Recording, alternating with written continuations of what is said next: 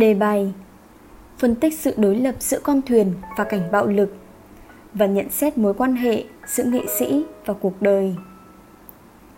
Bài viết, Nhà văn Nguyễn Minh Châu từng nói, Nhà văn không có quyền nhìn nhận sự vật một cách đơn giản Và nhà văn cần phấn đấu để đào xới bản chất con người vào các tầng sâu của lịch sử. Nghĩa là phải có cái nhìn đa chiều, nhiều chiều đối với sự vật hiện tượng trong cuộc đời. Không được nhìn hay đánh giá một cách hời hợt theo quán tính. Và đó cũng chính là điều mà người mở đường tinh anh của nền văn học mới đã hướng đến qua chuyện ngắn, chiếc thuyền ngoài xa. Đây chính là đứa con tinh thần, ký thác hết thảy những gì nhà văn chăn trở về nghệ thuật và cuộc đời. Đặc biệt là nằm ở sự đối lập giữa vẻ đẹp của hình ảnh chiếc thuyền ngoài xa và cảnh bạo lực ở gia đình hàng trài. Nguyễn Minh Châu được coi là một trong những cây bút tiên phong của văn học Việt Nam thời kỳ đổi mới. Những sáng tác của ông đều xuất phát từ cảm hứng thế sự, đời tư, mang đậm triết lý nhân sinh, khác xa với cảm hứng sử thi, lãng mạn quen thuộc trước năm 1975. Chuyện ngắn Chiếc thuyền ngoài xa là một sáng tác thuộc giai đoạn thứ hai của nhà văn. Nhân vật trung tâm cho câu chuyện chính là người đàn bà hàng trài. Nhân vật đã để lại trong lòng người đọc rất nhiều suy ngẫm, chăn trở về chuyện đời.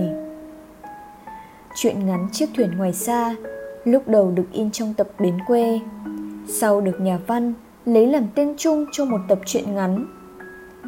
Chuyện in đậm phong cách tự sự, triết lý của Nguyễn Minh Châu – tiêu biểu cho hướng tiếp cận đời sống từ góc độ thế sự của nhà văn cùng những chiêm nghiệm sâu sắc của ông về nghệ thuật và cuộc đời. Bàn về nhân vật trong tác phẩm có ý kiến cho rằng nhà văn sáng tạo nhân vật để gửi gắm tư tưởng, tình cảm và quan niệm của mình về cuộc đời. Và nhà văn nguyễn minh châu cũng đã gửi gắm tâm tư của mình vào trong nhân vật phùng, người nghệ sĩ nhiếp ảnh đó cũng là sự đổ bóng của nguyễn minh châu. Ông để cho phùng là người kể chuyện xuyên suốt tác phẩm.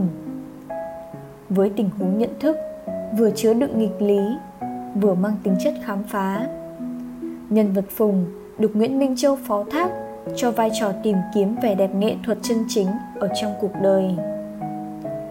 Phùng là nghệ sĩ nhiếp ảnh. Theo yêu cầu của trường phòng, anh phải tới một vùng biển từng là chiến trường xưa, để chụp lại bức ảnh cho tấm lịch nghệ thuật, thuyền và biển. Tại đây, anh đã nhận thức được nhiều điều mà trước đó anh chưa bao giờ nghĩ tới. Nhà văn thạch lam nói, công việc của nhà văn là phát hiện ra cái đẹp ở chỗ không ai ngờ tới, tìm cái đẹp kín đáo và che lấp của sự vật để cho người đọc một bài học trông nhìn và thưởng thức qua cái nhìn tinh tế của nghệ sĩ phùng. Người nghệ sĩ giàu tâm huyết, có tâm hồn nhạy cảm và say mê cái đẹp. Người đọc cũng được ngắm nhìn một bức tranh thơ mộng. Sau một tuần lễ phục kích dọc bờ biển, anh đã phát hiện và thu được một cảnh đẹp. Đó là hình ảnh con thuyền ngoài xa đang ẩn hiện trên mặt biển mở sương. Một vẻ đẹp mà có lẽ cả cuộc đời bấm máy anh chỉ có thể gặp một lần. Nguyễn minh châu đã miêu tả rất xúc động cái giây phút người nghệ sĩ xúc động trước cái đẹp mà mình vừa chạm vào nó. Chi tiết này được miêu tả rất ấn tượng. Bởi lẽ, phùng là người cả đời đi săn cái đẹp. Cả đời anh thu vào trong ống kính của mình những vẻ đẹp của cuộc sống. Sau đó, anh đâu có lạ trước cái đẹp thế mà để một người nghệ sĩ, cả đời đi thu vào ống kính của mình cái đẹp, xúc động đến mức độ như thế, thì vẻ đẹp ấy phải đạt đến mức độ chắc tuyệt như thế nào? Thế nhưng, cái đẹp ấy không phải là tranh tinh xảo với hóa công, mà là đẹp của những điều rất giản dị. Khung cảnh rộng lớn của biển với chiếc thuyền ngoài xa, mà mái thuyền in một nét mơ hồ lòe nhòe vào bầu trời sương mù màu trắng. Như có sữa và đôi chút màu hồng hồng do ánh mặt trời chiếu vào. Trên thuyền là vài bóng người ngồi im phăng phắc. Nó chỉ là một cái thuyền lưới vó bình thường, là những thứ hết sức giản dị. Tất cả hiện lên dưới ánh sương mai hồng hồng. Nhưng cái giản dị ấy lại hòa hợp đến mức độ toàn bích sự giản dị ấy được hòa hợp từ đường nét đến màu sắc, từ ánh sáng cho đến bố cục. Cái gì cũng đạt đến độ trọn vẹn. Chính vì thế, nó đã tạo nên một biểu trưng của cái đẹp. Đó là cái đẹp khiến cho trái tim của phùng như có cái gì bóp thắt chặt lại. Lần đầu tiên, anh hiểu cái đẹp chính là đạo đức. Chúng ta nhận ra rằng khi nào cái đẹp trở thành đạo đức. Và một khi đạo đức là cái đẹp, thì nó đích thực chính là đạo đức. Và lần đầu tiên, người nghệ sĩ đi săn lùng cái đẹp đã xúc động nhận ra cái đẹp chính là đạo đức. Đứng trước cái đẹp, tâm hồn trở nên đẹp đẽ, thanh cao hơn. Đứng trước một sản phẩm nghệ thuật tuyệt vời của hóa công, người nghệ sĩ trở nên bối rối chưa hết. Trong giây lát, người nghệ sĩ còn khám phá được cái chân lý của sự hoàn thiện. Khám phá thấy cái khoảnh khắc trong ngần của tâm hồn mình. Không cần lựa chọn xê dịch. Anh bấm liên thanh một hồi, hết một phần tư cuốn phim với cảm giác hạnh phúc ngập tràn trong tâm hồn. Đây chính là sự nhạy cảm của trái tim người nghệ sĩ. Dường như trong hình ảnh chiếc thuyền giữa biển trời mở sương. Anh đã bắt gặp cái tận thiện, tận mỹ. Thấy tâm hồn mình như được gột rửa, trở nên trong treo tinh khôi bởi cái đẹp tài hoa, lãng mạn của cuộc đời. Người nghệ sĩ cảm thấy hạnh phúc.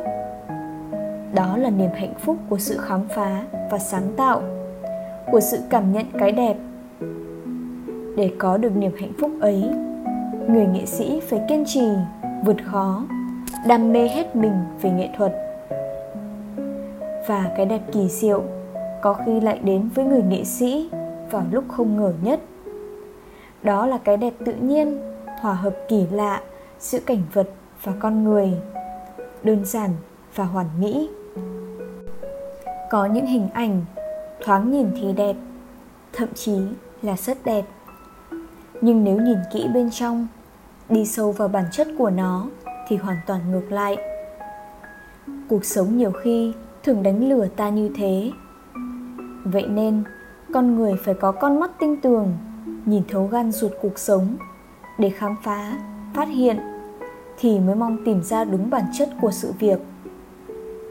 Chiếc thuyền ngoài xa của nguyễn minh châu là một chuyện ngắn như vậy. Việc nghệ sĩ phùng bất ngờ phát hiện một cảnh đẹp trời cho là cảnh chiếc thuyền ngoài xa, giữa biển mù sương, khiến cho tâm hồn anh như được thăng hoa trong cái đẹp, trong niềm hạnh phúc ngọt ngào. Thế nhưng, cũng chính chiếc thuyền ấy, anh lại bất ngờ chứng kiến cảnh bạo hành gia đình, khiến cho anh phải sững sờ và kinh ngạc. Người nghệ sĩ đã tận mắt chứng kiến từ chiếc thuyền ngư phủ đẹp như trong mơ bước ra một người đàn bà xấu xí, mệt mỏi và cam chịu. Một lão đàn ông thô kệch, dữ dằn, độc ác, coi việc đánh vợ như một phương pháp để giải tỏa những uất ức, khổ đau.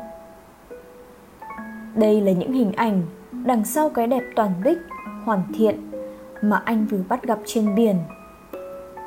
Nó hiện ra bất ngờ, chớ trêu như trò đùa quái ác của cuộc sống chao ôi cũng là bức ảnh ấy, hình ảnh ấy, bối cảnh ấy.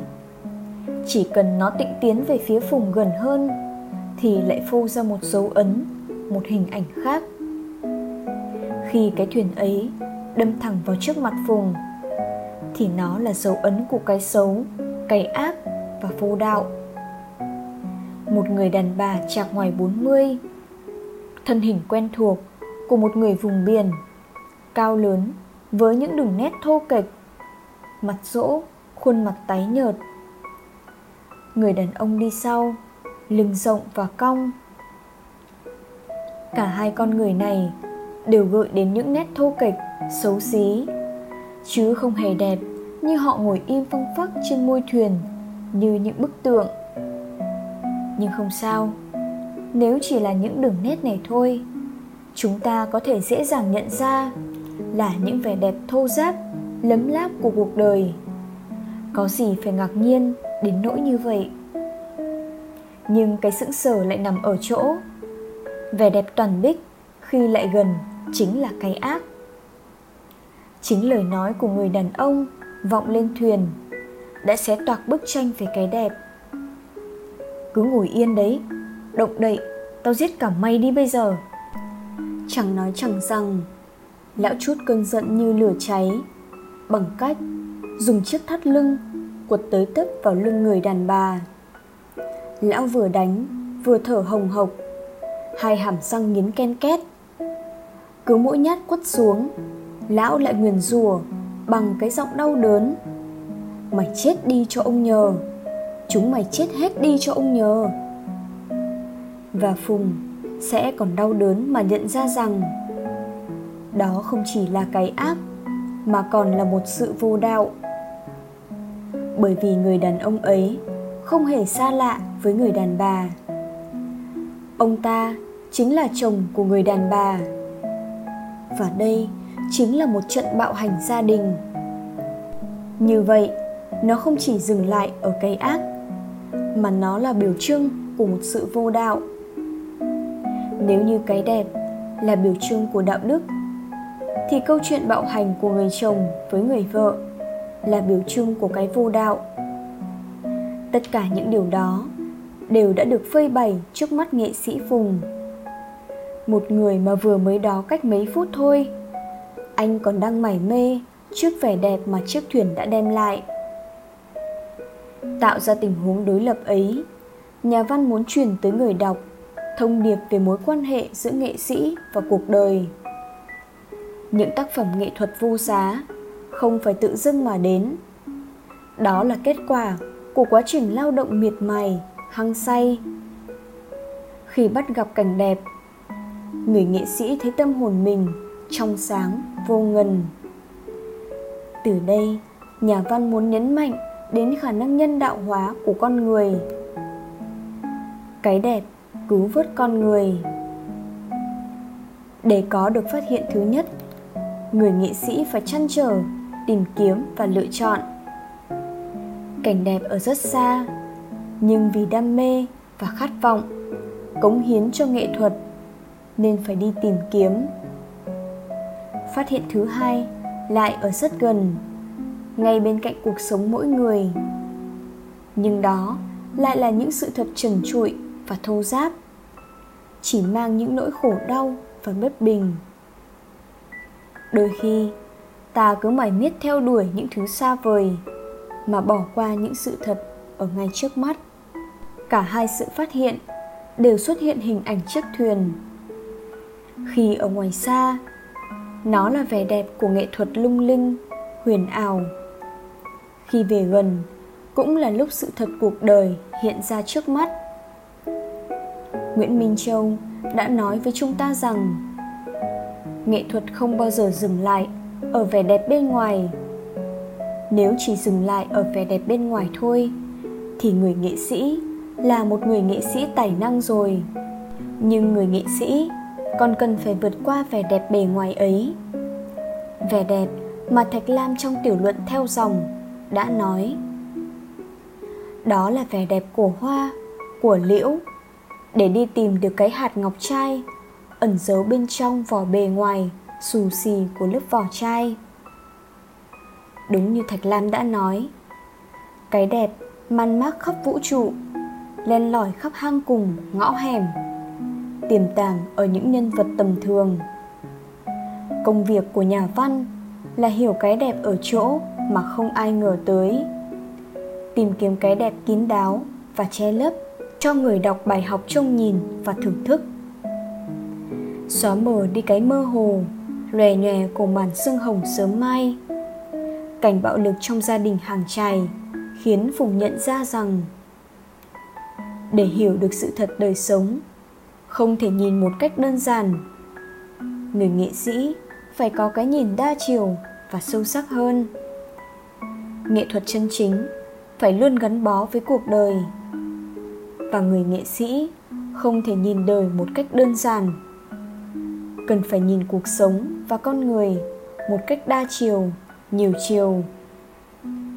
Bởi hóa ra đằng sau vẻ đẹp toàn bích để nghệ thuật mà anh vừa chụp được trên mặt biển lại chẳng phải đạo đức hay chân lý của sự toàn thiện, mà là sự tồn tại của cái ác, của nỗi đau khổ.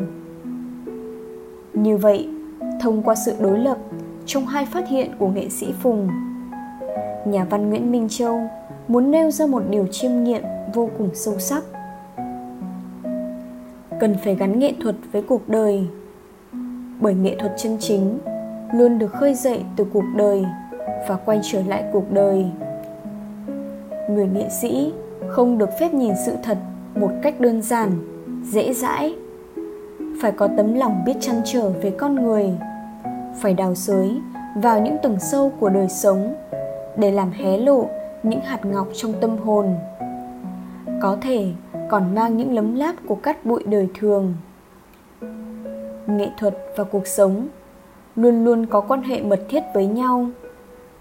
Nếu nghệ thuật không bám sâu vào đời sống, thì nghệ thuật sẽ như cái cây bị héo khô vì thiếu những mạch nước ngầm. Hiện thực xã hội là mảnh đất sống của văn chương, là chất mật làm nên tính chân thực, tự nhiên, tính đúng đắn, thực tế của tác phẩm văn học. Một tác phẩm có giá trị hiện thực, bao giờ cũng giúp người ta nhận thức được tính quy luật của hiện thực và chân lý của đời sống. Người nghệ sĩ phải thọc tay đi sâu vào cuộc sống để làm sáng lên cốt lõi. Nếu xa rời cuộc sống người nghệ sĩ cũng sẽ đánh mất đi chức năng cao quý nhất của nghệ thuật. Nghệ thuật, vị nhân sinh. Tác phẩm nghệ thuật sẽ chết. Nếu nó miêu tả cuộc sống chỉ để miêu tả. Nếu nó không phải là tiếng thét khổ đau hay lời ca tụng hân hoan. Nếu nó không đặt ra những câu hỏi hoặc trả lời những câu hỏi đó. Tìm đến những tác phẩm văn học người đọc đâu chỉ mong chờ vài phút giây, giải trí bưng quơ. Trang sách đóng lại, tác phẩm nghệ thuật mới mở ra. Và cuộc đời là điểm khởi đầu và là điểm đi tới của văn chương. Nguyễn minh châu từng khẳng định, nhà văn không có quyền nhìn sự vật một cách đơn giản. Và nhà văn cần phấn đấu để đào sới bản chất con người vào các tầng sâu của lịch sử thiên truyện chiếc thuyền ngoài xa, mang đến một bài học đúng đắn về cách nhìn nhận giữa cuộc sống và con người. Một cách nhìn đa diện, nhiều chiều, phát hiện ra bản chất thực sự sau vẻ ngoài đẹp đẽ của hiện tượng.